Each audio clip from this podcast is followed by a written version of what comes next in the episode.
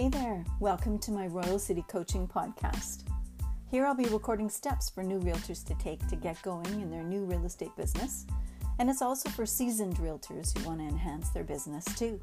I'm sharing my experience on what works for me in the hopes you'll find value, and hopefully these suggestions will work for you too. If you know of someone that might benefit from this podcast, please share. I'm open to suggestions on what you'd like to learn about real estate and improving your business, so drop me a note. You can reach me at www.royalcitycoaching.com. Okay, let's get going.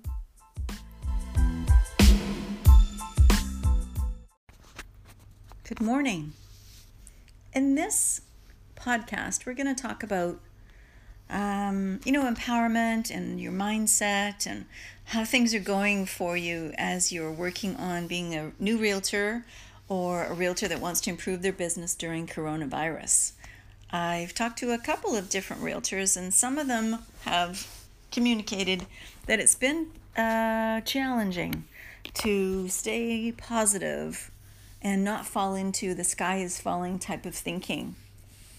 Some realtors are saying that they're getting a lot of questions from their buyers about, what's going to happen in real estate in the near future. Is it a good time to buy, or are we moving into unprecedented times? And others are asking, how long do I need to hold this property for in order for it to be a good purchase for me? Those are great questions. I generally find that I recommend, for especially first-time buyers, but most buyers, I generally recommend that they look at holding the property for at least 5 years. In my mind, real estate was always supposed to be a long-term investment. So that's generally the way that I lean. I'm more a buy and hold type person, whatever investment that we're talking about. And this is where you can ask yourself, how can a coach help you, not get caught up in the negativity that you might be experiencing from the other people around you? And it could be family, it could be colleagues, it could be your buyers or sellers that you're working with. So this is where I have programs and articles and books and different suggestions or different things we can talk about so that you can stay in a much more positive mindset and move yourself forward.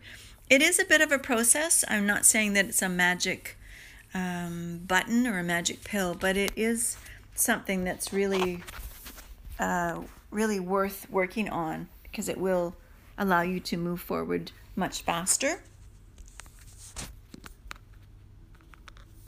And some of you may already have different things that you're doing that allow you to stay calm and focused. You may be practicing mindfulness, breathing, meditation. Maybe your daily walk is what does it for you.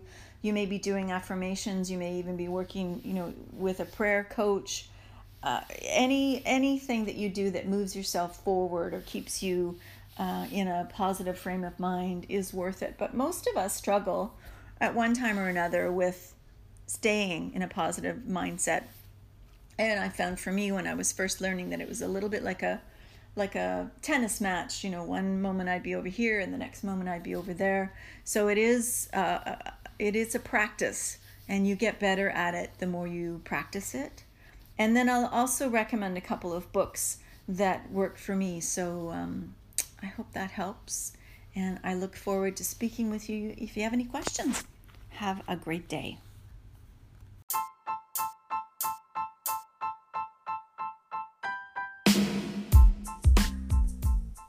Thanks for listening. I hope you enjoyed today's podcast. Again, all ideas presented are mine and are merely suggestions on improving your real estate business. Got a question or are interested in real estate coaching? You can reach me at www.royalcitycoaching.com. Enjoy your day.